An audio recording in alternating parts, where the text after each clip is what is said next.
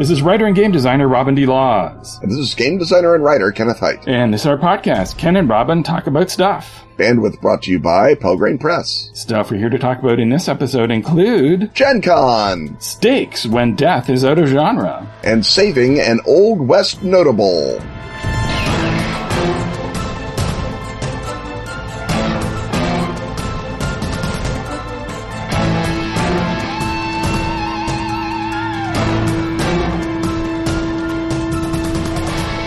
Ken, do you know anything about kitties? I might. But do you know about magical kitties? I know everything. Everything about Magical Kitties Save the Day, a new RPG for gamers of all ages. But you know, young ones in particular. A perfect intro to the hobby. You mean perfect? I do not.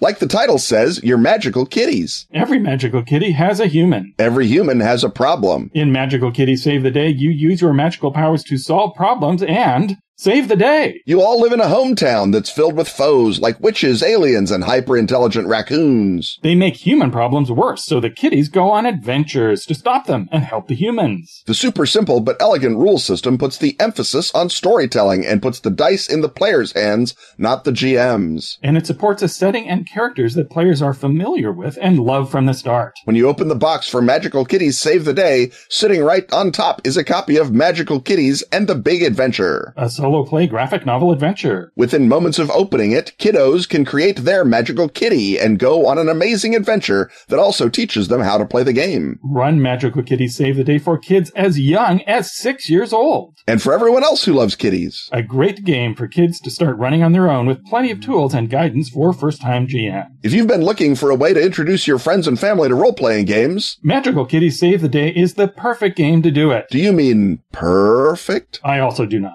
Pick up your copy at atlas-games.com. You are cute. You are cunning. You are fierce. You are magical kitties, and it's time to save the day.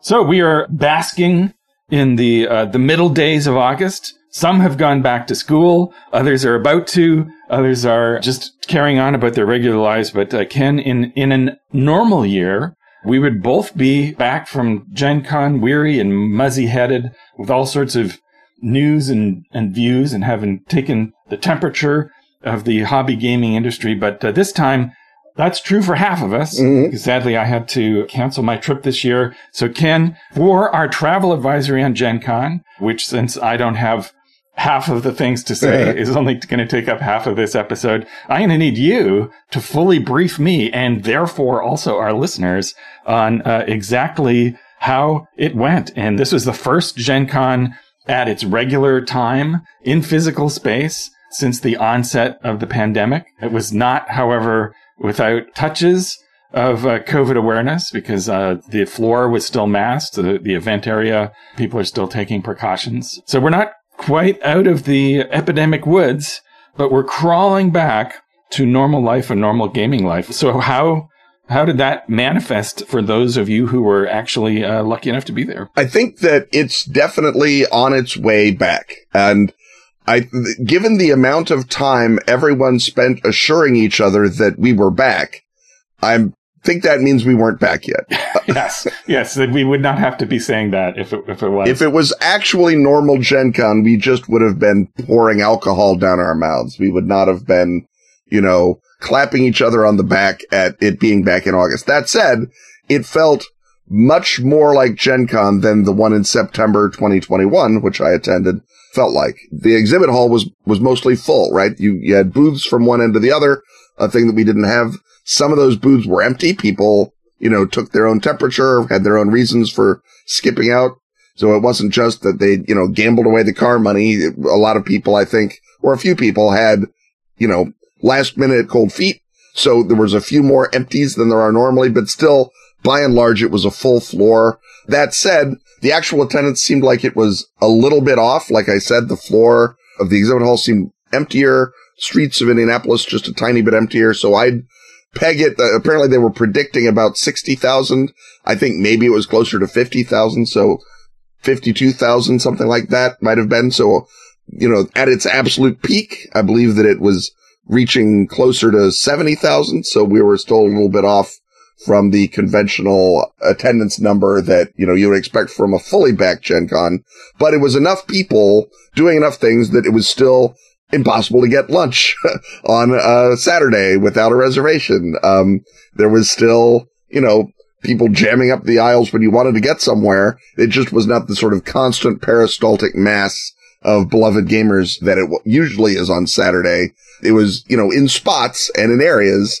It was uh, normal, but it wasn't quite there yet. And so we're back to doing panels and uh, uh, talking to people about stuff. And there was a Cartus live with me recorded for a little bit, and we'll drop that probably sometime in September to uh, cover uh, when I'm away at the Robin and Valerie First International Film Festival. The, the, dates have yet to be determined. Well, it's hard to get a venue for an affair like that. Yeah. Well, we got the venue, but the, the two attendees haven't quite worked out their other commitments yet. Oh, I get it. I, Valerie's pulling some prima donna stuff. Yes, She's exactly. like demanding a writer. Yeah. So, uh, speaking of logistical difficulties, the other question I had was how many people were messed up by air travel being an utter cluster fudge at this point? Well, Pelgrane managing director and co-owner Kat Tobin, as you know, was in fact very much messed up by United Airlines' inability to find a plane anywhere in the island of Ireland on Monday and Tuesday. So she arrived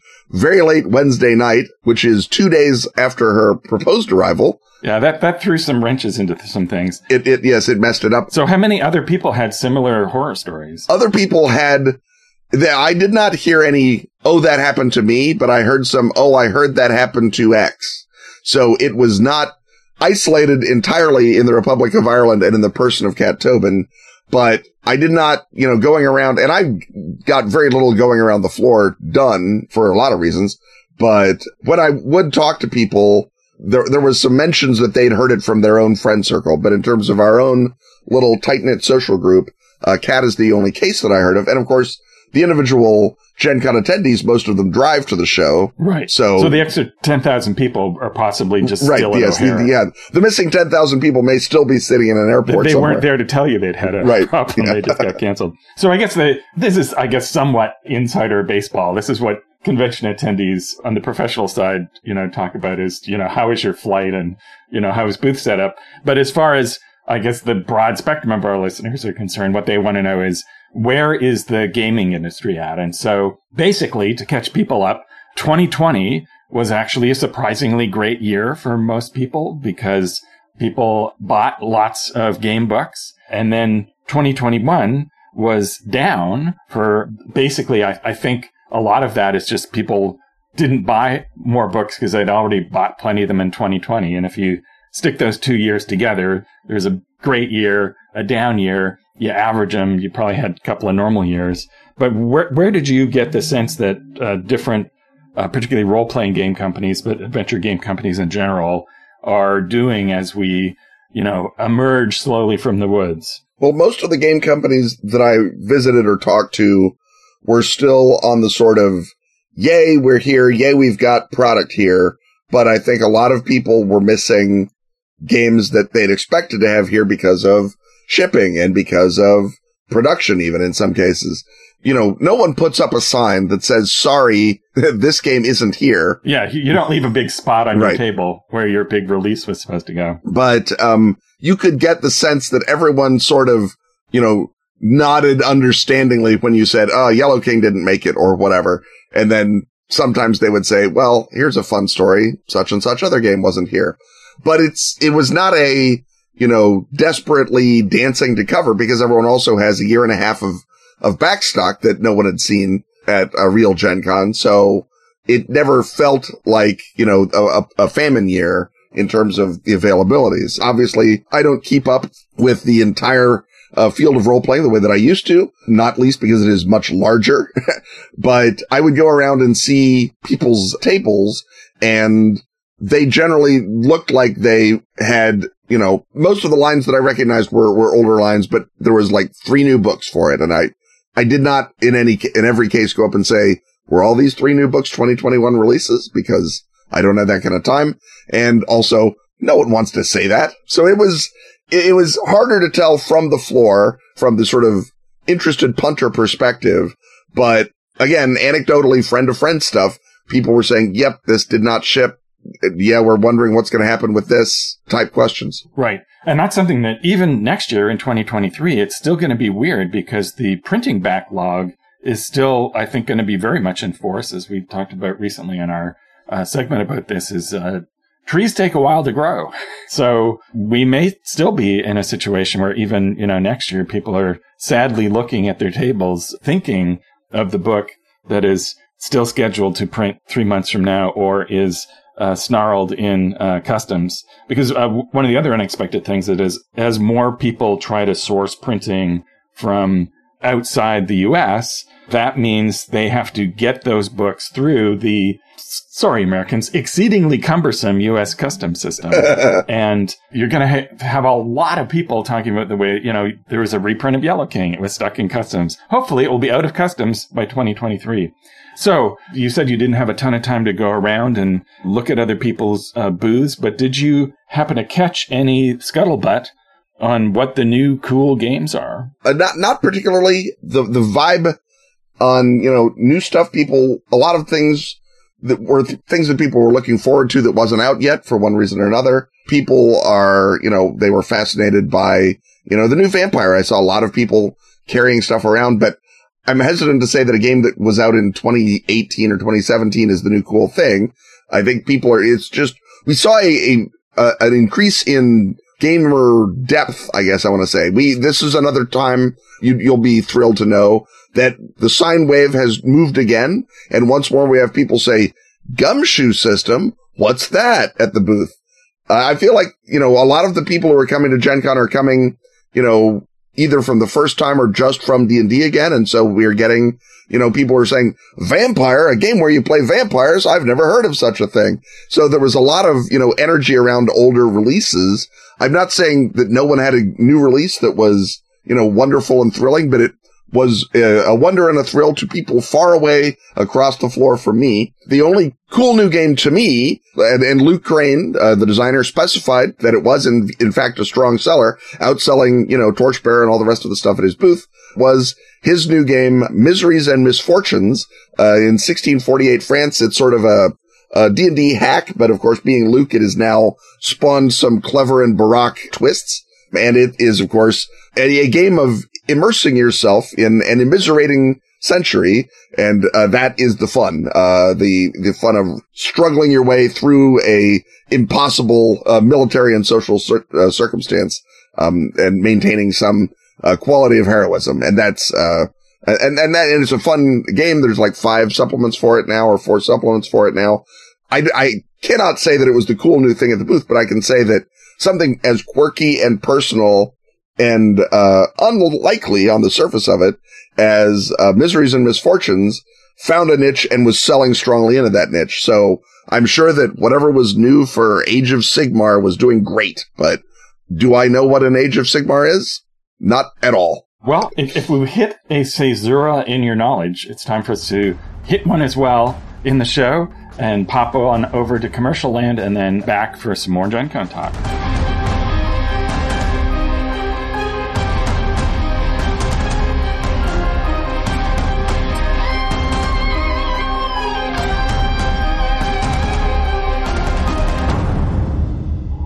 Down foul sorcerers in a corrupt city. Clamber through underground ruins. Infiltrate the treasure vault of your decadent rival. Backstab your way to power and influence. In Swords of the Serpentine. The gumshoe game of swords and sorcery, investigation and intrigue. By Kevin Kulp and Emily Dresner. And your mighty feud pals at Pelgrane Press. Strap on your blades for danger and forbidden knowledge. Tap into the corrupting source of sorcery for knowledge and power. Sharpen your tongue for the rigors of social combat. Prophesy secrets from the past, present, or future. Seek glory, justice, or the chance to live another day on the winding streets of Eversink. That's Swords of the Serpentine. Available now from Pelgrane Press.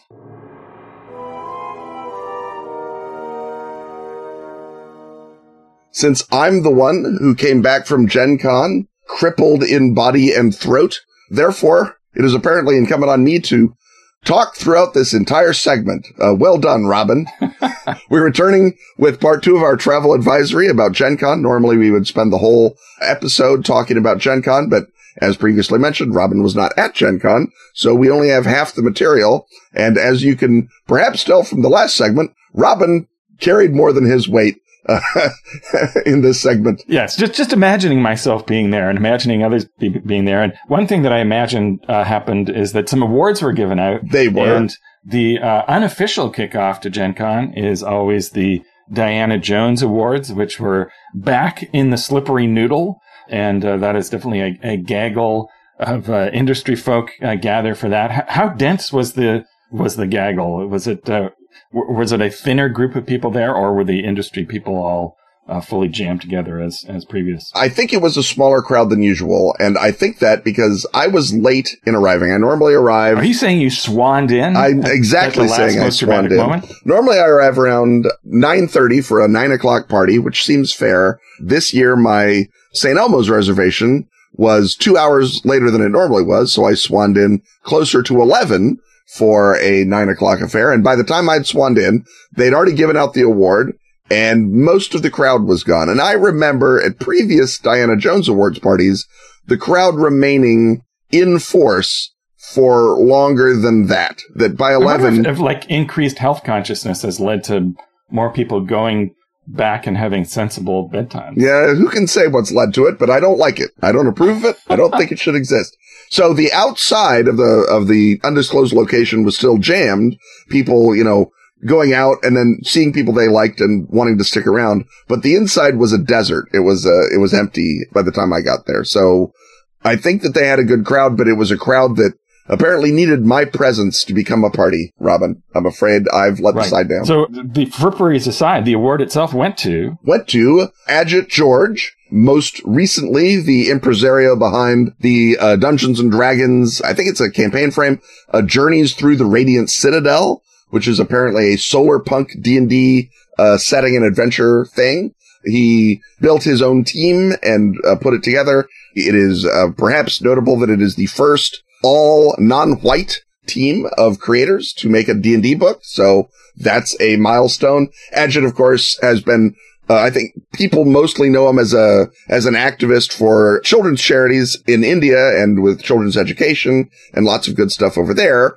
And I don't know that people are as aware of his creative presence in the industry. He's obviously been a, you know, a presence presence in the industry because he shows up and he goes to conventions and he's a big uh, presence at Big Bad Con and a lot of other uh, sort of story game type shows. He does a lot of mentoring and stuff. So he's been this sort of behind the scenes presence and then up he comes at, uh, you know, D and D and, you know, bangs it out of the park with Journeys to the Radiant Citadel. So he won the award. It was actually a super strong nominee list. Uh, any one of them, as far as I'm concerned, would have been absolutely worthy uh, to receive it across RPGSEA, which is a collective of Southeast Asian gamers. It's sort of their newsletter or their forum where they put together, you know, all the stuff. It's their, the forge basically. And it's, uh, super productive. It's a lot of their innovations have splashed up in America. Uh, Haunted West, uh, which I, uh, contributed to, but is virtually all the actual work of our buddy Chris Spivey. It's his mostly straight Western with magic and uh, weird stuff attached to it. It's not, it's not as alternate a history as say Deadlands. It's a tinily alternate history, but it's not super alternate. And of course, its uh, job is to, you know, elevate the stories of the, say, one third of cowboys who are black, that kind of thing. And it's, uh, a, a big, massive uh, Western game. And you know, I love big, massive Western games. I love even tiny Western games, quite frankly. And of course, Chris did a great job with uh, Haunted West. And then Mothership, which is, as far as I'm concerned, one of the best micro games in the sense of it's a little small, compact, more story game sized, although the mechanics I think are more trad to come out in the last decade. And it has an amazing visual, a visual aspect to it. It's uh, a, a, terrific uh, sort of science fiction-y, horror-y type game. There's a, a superb look to it and it's, uh, also would have been a worthy winner. So it, we had a good, strong list of Diana Jones, uh, candidates and, uh, Ajit was a, a strong winner, but I don't think he was there. I think he was off doing good somewhere else. He was off in India, yeah. uh, attending to his charity work. Now, the thing about the Diana Jones Awards is that uh, there's only one of them. They're very hard to get. It's a big deal, but there's been a new thing added to the DGAs, and uh, that is the uh, Emerging Designer Awards. So tell us about that. Yeah, the Emerging Designer Program is basically one for people who are newer to the industry. They haven't been around as long. And the attempt is by the Diana Jones Committee to look for who's going to be the person who would be winning the DGA in 15 years and maybe giving them a little encouragement now so they stick around for those 15 years, right? Right. And, and an attempt to change the shape of the talent pool as well. Right. Uh, yeah. Also, I mean, it's, it's, it's about, you know, recognition and, and spotlighting,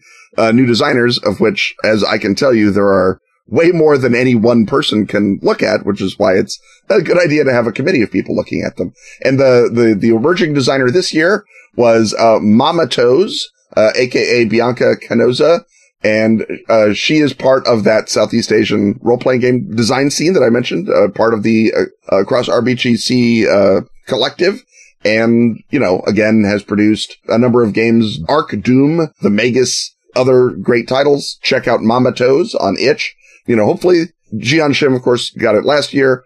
First of many, one hopes. Lots and lots of emerging designers throughout the years. So there are many awards given out at Gen Con, but the uh, one I think on most people's uh, radar, the one that is most likely to uh, award something to uh, a game one is a fan of because it's more sort of oriented to the people's choice element of that award is, of course, the Ennies. And Ken, sometimes there are uh, trends that you notice at, at the Ennies, like the year that Free League suddenly exploded onto the scene. They've been there ever since. Sometimes uh, time to celebrate a, a particular longtime publisher, perhaps one enjoying a resurgence. Was there an identifiable trend this year at the Ennies? In terms of, it, it looked like uh, the Mörk Borg guys and uh, Sweden in general had a really good year. I don't think that there was a single, you know, absolute, you know, carry back a whole uh, wadge of, you know, uh, of of Ennies Dracula dossier style. We had a, a pretty good split between a bunch of different companies but there was, you know, H.P. Lovecraft Historical Society is always nominated because their stuff is always great, and they do it for Call of Cthulhu. Uh, they won one. Shadows of Esteren won a couple. Uh, I think you remember when they sort of showed up on the on the scene all of a sudden. In good personal news for us, friend of the show Banana Chan won, I believe, the silver for best setting. Chaosium got uh, best supplement with Cults of Cthulhu. Magpie Games took a couple of silvers for uh, things for Root the uh, role playing game of the superb counterinsurgency by accident board game of, you know, tiny uh, woodland animals recreating South Vietnam in the 1950s. So lots of stuff all over the place. Product of the year, not who I predicted. It turned out to be Thirsty Sword Lesbians from Evil Hat. So, like I say, the audience was sort of, I mean, it was 29,000 voters, apparently more voters than there have ever been in the history of the Ennies. So it is maybe getting to the point where one dedicated fan base can't quite you know, turned the corner for a million nominees, but we also had a broader spread of nominees, I think, from a broader spread of companies than we sometimes see. Right. Well, it would be great to get to a point where the ability to campaign for fan votes is swamped just by the sheer number of products and uh, and voters, and it becomes more of a uh, sort of a nail biter there. And I certainly hope that the sword lesbians got to the bar afterwards and, and quenched their thirst. Yes, you'd hate the, if they were if they were still thirsty. That would be the worst. Right. So finally, Ken, uh, were there any food discoveries? Well, Robin, a discovery can be both good and bad. Oh no. Let's start on an up note, Robin. There was a food truck called Naughty Lobster and it had lobster rolls. And weirdly enough, uh, when your entree is $23, the lines are shorter at that food truck, which is why I was in line. And they served me something called an Alaska lobster roll, which was the lobster roll, your standard lobster roll with smoked salmon draped over it uh, with a stripe of cream cheese sprinkled with dill. And you know what? That was pretty good, but it's not all pretty good. Even in Indianapolis, the city of pretty good. There's a new Mexican place, which is Indianapolis downtown Mexican named Nada. I, I ate there twice, uh, and I think I've had both the good things on the menu. And I have terrible news to report you from the Oceanaire, Indianapolis's finest seafood restaurant. Stop laughing.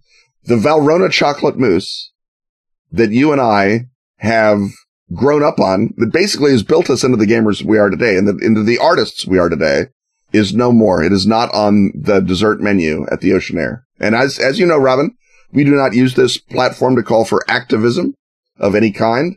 We use this platform to call for sober reflection.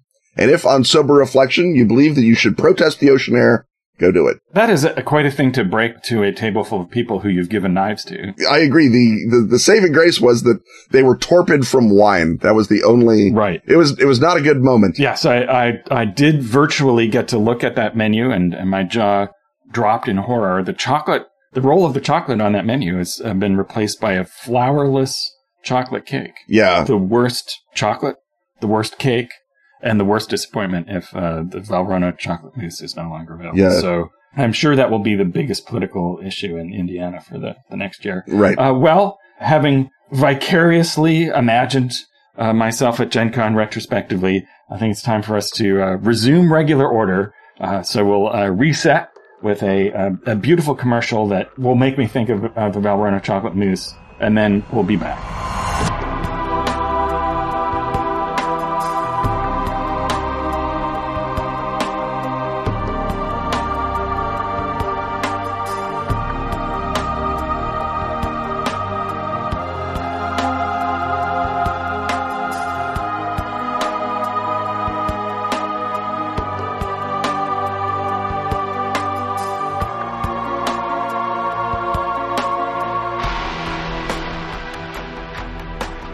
The best of Ask Askfageln is now available at Drive-Thru RPG. All issues of Fenix Magazine since 2013. That's spelled F E N I X. Can now be grabbed in special English editions. Containing stellar gaming material from our own Ken Hite. And such other recurring stalwarts as Graham Davis. And Pete Nash. Also find Dice, the gorgeous photo book celebrating that classic gaming accessory. And Freeway Warrior, the series of post-apocalyptic choose your adventures by Joe Dever. And if you speak Swedish, not English. That's Swedish, not English. You can delight in every original issue of Fenix. And the new Sagebrush and Six Guns role playing game, Western. How do you say slap leather varmint in Swedish? Uh, oddly, Google Translate refuses to help on that. That's the best of Askfageln on drive through. Soothe Ken's scratchy throat and my Gen Con missing sorrow by throwing in with such beloved Patreon backers as Benjamin Rawls, Gwendolyn Schmidt, Jacob Ansari, Jamie Twine, and Thomas Edward.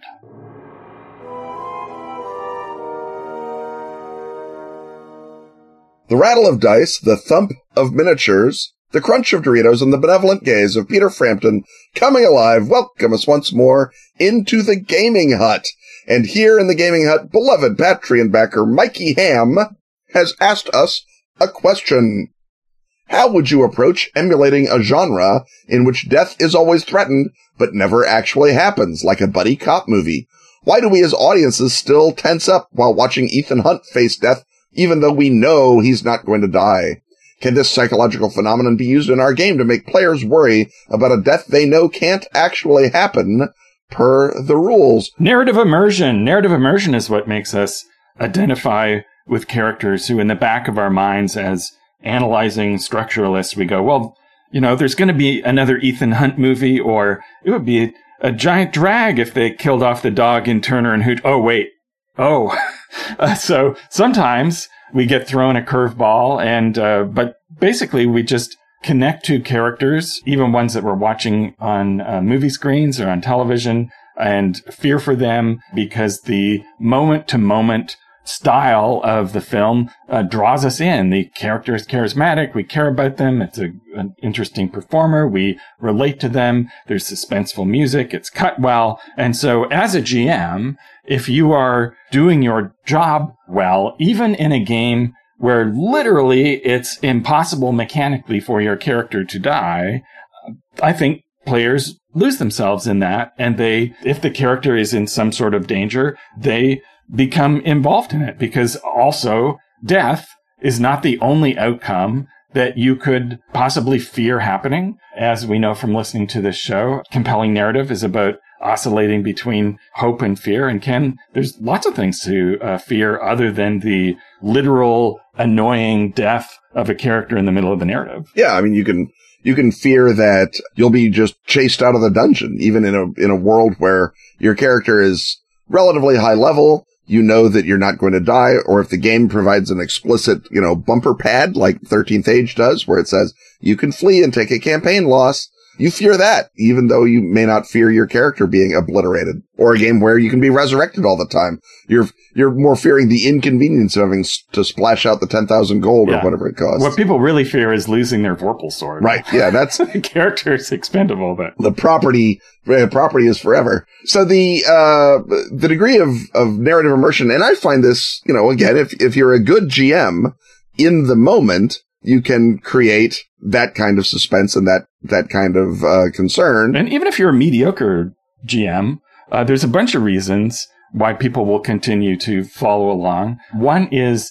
even if you're literally playing a game in which your character can't die, of which I cannot think of any in the trad space, you are trained from other games. You know, if you started with D&D even a couple of weeks ago, you know that your character can die at any moment and you transfer that fear to the current game. And so often, in fact, the problem, I think more so is that the players are more likely to be too protective of their characters and too fearful, even in an environment that is supposed to be relatively forgiving. You're much more likely to have a difficulty with their over engagement with their anxieties for the character than with a sort of structural disengagement. Yeah. The, the, the only sort of, I think, counter to that argument is that games require you to keep a mechanical awareness of what's happening just so you can, you know, roll to hit or whatever else in a way that, you know, watching a movie does not. So you, you, you can only turn off so much of your analytic brain while playing a game because at some level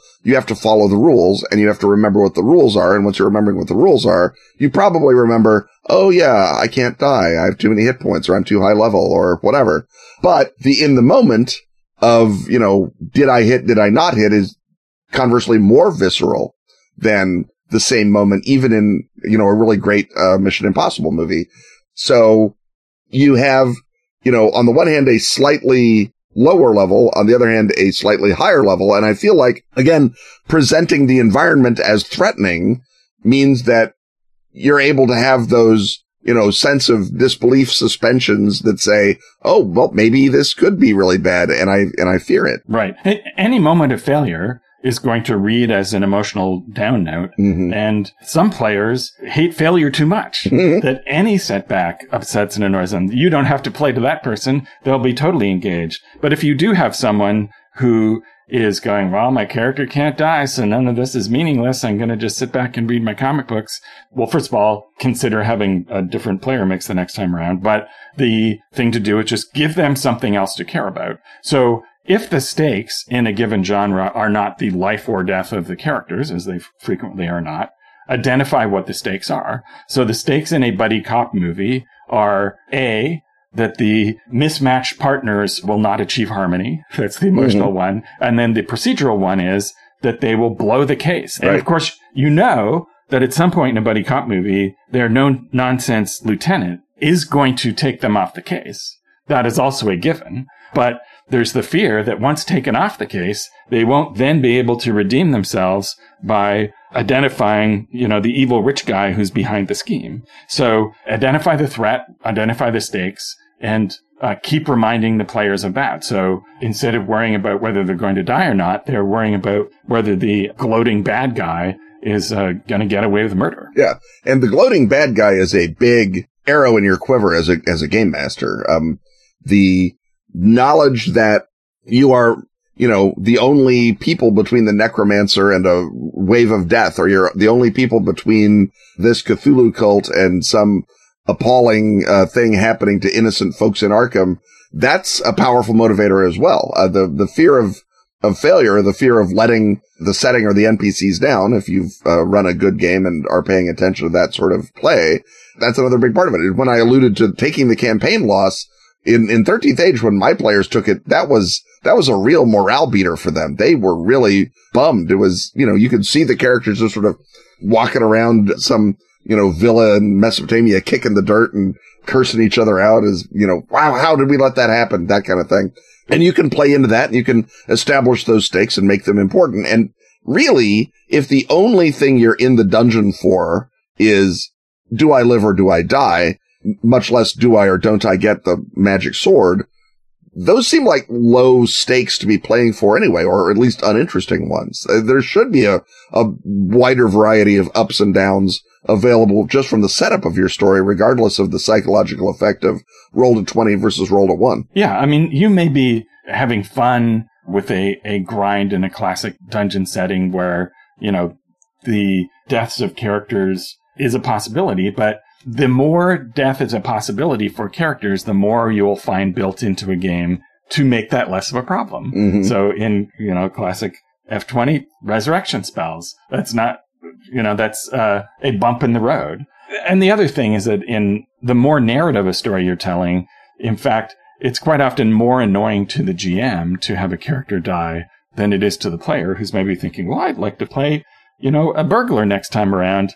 But you as the GM have, you know, created this web of plot hooks around them. So it's, it might be a drag for you as well. So the threat of death, the threat of danger, it is a, a threat more than a realization. The realization is always a bummer. And so as long as you can sort of keep that in the wind, the, uh, now, now this does become a problem when a rule set is written in such a way that the overly analytic poke you in the eye player goes, well, I don't have to uh, make my climbing roll to get down this building. I'll just jump because I know I'm only going to take 66 damage and I've got 80 hit points. I'm just going to jump down. Well, then it turns out that there's, you know, added damage for breaking the fourth wall. that. Yes, it's only 6d6 from the fall, but sadly it's 12d6 when you went through the fourth wall on your way down. Exactly. But it, it sort of seems to me that this is a, a hypothetical problem that if it actually becomes non-hypothetical, uh, I think speaks more to the player's desire to sort of flaunt their disengagement, to repeat and therefore to sum up, create the stakes, make them care about the stakes. And on the list of interesting stakes, death is maybe five or six or seven.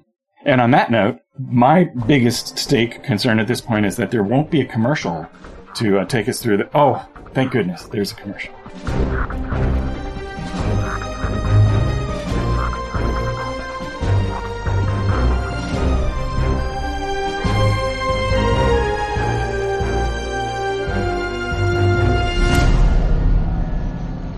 Delta Green Iconoclast, a campaign of horrors modern and ancient, brings a team of agents to a scene of terrors all too real. Mosul in 2016, held by the self-styled Islamic State in a reign of depraved brutality. From a small base at the Kirkuk airfield, the agents must research the horrors to come and prepare for a harrowing infiltration. ISIL fighters destroy mysterious artifacts. A Delta Green veteran goes rogue. Hidden myths permeate the Battle of Mosul. A demon god beckoned by a bloodthirsty cult. Plus terrifying supplementary material. Rules and guidelines for spying, crime, and backroom deals. New rituals. New tomes. And the dreadful details of a threat to suit all the evils of humanity. Available now in PDF. Or pre-order your glistening hardback slated for October release.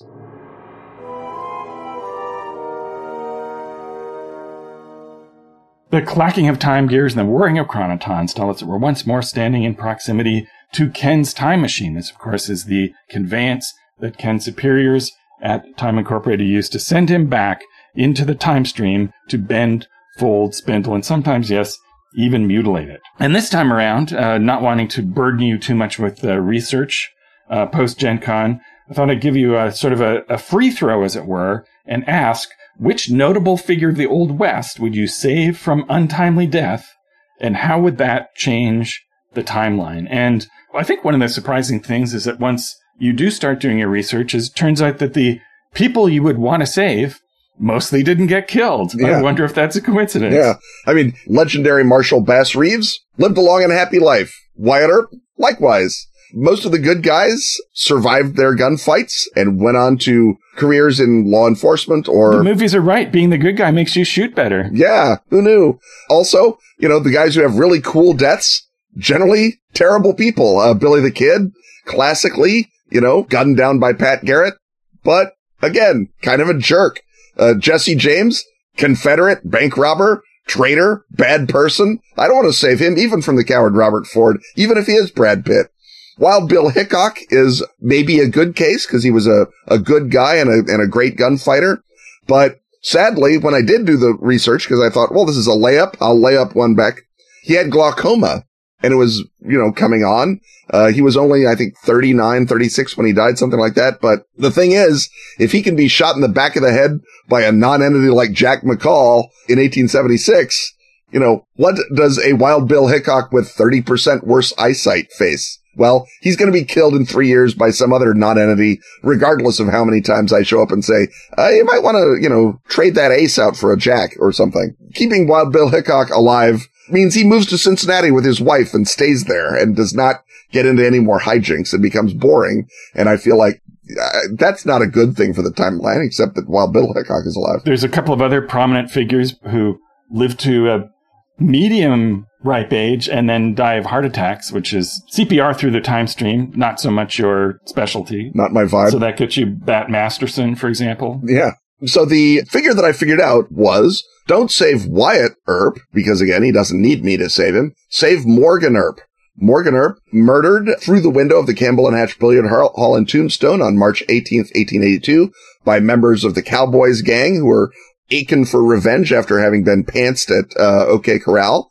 So you can either just move Morgan Earp away from the window or better yet, tip Wyatt off that you know, guys are laying in the alley to ambush his brother. That saves Morgan Earp. And without Morgan Earp being killed, Wyatt never goes on the vendetta ride in which he entirely extra legally recruits a bunch of Earps and Earp hangers on to hunt down the cowboys and murder them all. And while justifiable morally, meant that he could never again serve as a federal law enforcement officer because that goes on your record, Robin.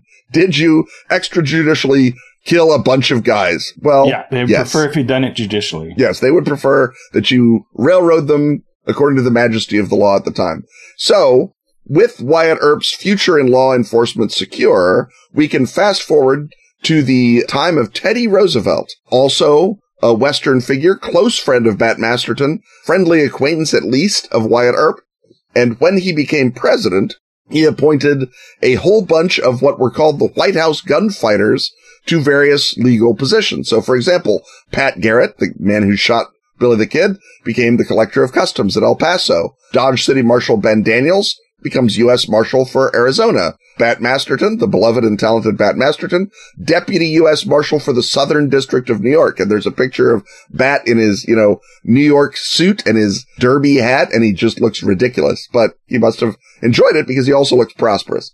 So what other positions are in Teddy Roosevelt's gift? Well, in 1908, Teddy Roosevelt angry at the failure of the Treasury Department to crack down on crime with the existing Secret Service, creates the Bureau of Investigation out of loose Justice Department funds.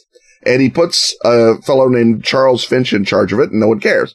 But if at the age of 60, there was a man with a spotless career of law enforcement, but a cowboy Teddy style career of getting his hands dirty and doing what needs to be done. Wyatt Earp was around then having Wyatt Earp as the first director of the Bureau of Investigation, which becomes the FBI. I think that is, first of all, good. Second of all, Wyatt Earp was a Republican, so no political problem there. Third of all, Wyatt Earp, by and large, not just go along to get along Republican guy, but repeatedly intervened on the behalf of African Americans and Chinese laundry associations and all kinds of other groups that were being hassled by vigilante gangs like the Cowboys. So he at least is maybe better DNA than say J. Edgar Hoover, who admittedly does not come on until Wyatt is probably gone because at 60, I don't think he becomes director for life or anything. Right. But, but even if Earp establishes the culture yeah. of the FBI, that probably establishes a culture where Hoover does not get to be in charge and certainly does not himself get to establish the culture and do the opposite of all the things you just mentioned. Right. And, and uh, a Wyatt Earp who establishes sort of a more Texas Rangers personal responsibility attitude in the FBI can only be good. And also, if uh, he meets young twerp J. Edgar Hoover and gives him a dressing down that becomes legendary throughout the halls of the FBI, no matter how good a job Hoover does rounding up Reds during the Red Scare, somehow that never turns into permanent directorship. And I feel like running the two of them together in the halls of the FBI would not be a big ask for someone with a time machine. I can just picture people saying, you know, Edgar, you're uh, you're ambitious, but you're no Wyatt Earp. You're no Wyatt Earp, exactly. And I think that that's a lovely capstone. Uh, again, the other problem is very few of them affect the time stream in any realistic way. There's sort of a legend that if Billy the Kid had lived, he and Lew Wallace would have brought down the New Mexico ring of corrupt landowners. I feel that any plan that counts on Billy the Kid doing his job is probably not a good plan. So I left that out as well. Right. And the only benefit of saving Pat Garrett, which first of all, A is out of period, Mhm. is that you would then get to say that you successfully intervened in a goat dispute. Right. Which again, you know, who doesn't want to intervene in a goat dispute? But Right. that's literally all I do in Iceland now. So well, the, the, the history of I- Iceland is, is full of goat disputes, and then they have legal cases about them. And, Yep. and uh, so far, it's all still goat disputes, so we don't discuss them on the show. But very important to the, to the goats and the Icelanders. right. I mean, it's, if if you're a fan of legal sagaing, I've done some yeoman work there. Right. Well, and, and also, I guess in the Old West, there's actually a lot of legal aspects too, because as we've discussed before on the show, a lot of things that the movies turn into mythological morality plays were in fact very complicated business disputes between people with guns. Yeah. Or land ownership issues. Well, there's no there's no business dispute like a land ownership dispute. That's that's Right, exactly. all come down to. Instead of building a shed on your property, you're grazing sheep on your property, but it's just as bad, quite frankly. So does Morgan Earp uh, wind up working in the Bureau of Investigation as well? Well, I, I feel like Morgan is probably not going to make it. I, I, I think it's possible, but I feel like Morgan Earp is probably more likely to have been, you know, one of those, uh, gets a marshal's job. But if he'd gotten the U.S. Marshal's job for, say, Maryland or Northern Virginia, then he and Wyatt could have teamed up in the sort of way that they did, uh, back in Tombstone. Well, uh, Wyatt Earp, Bureau of Investigation, sounds like a great show that will last for two seasons before being canceled by its streamer without resolving its plotline. So hit us up, Netflix. and on that note, time for us to uh, exit once again, and we'll be back next week with an even normaler episode. Stuff having once again been talked about, it's time to thank our sponsors Atlas Games, Pelgrane Press, Astfagem, Arc Dream, Dark Tower. and Poor Fantasy Software. Music, as always, is by James Semple. Audio editing by Rob Borges. Support our Patreon at patreon.com backslash Ken and Robin. Keep this podcast varmint free by joining such leather slapping backers as James Tatum, Rich Bainhour, Andy M. Young, Adam Grochon. and Andrew Cowie. Wear this show or drink it from a mug with Ken and Robin merch at teepublic.com slash user slash Ken Robin. Check out our latest design. If the players do it, it's not a contrivance. On Twitter, he's at kennethhite. And he's at Robin D. Laws. See you next time when once again we will talk about stuff.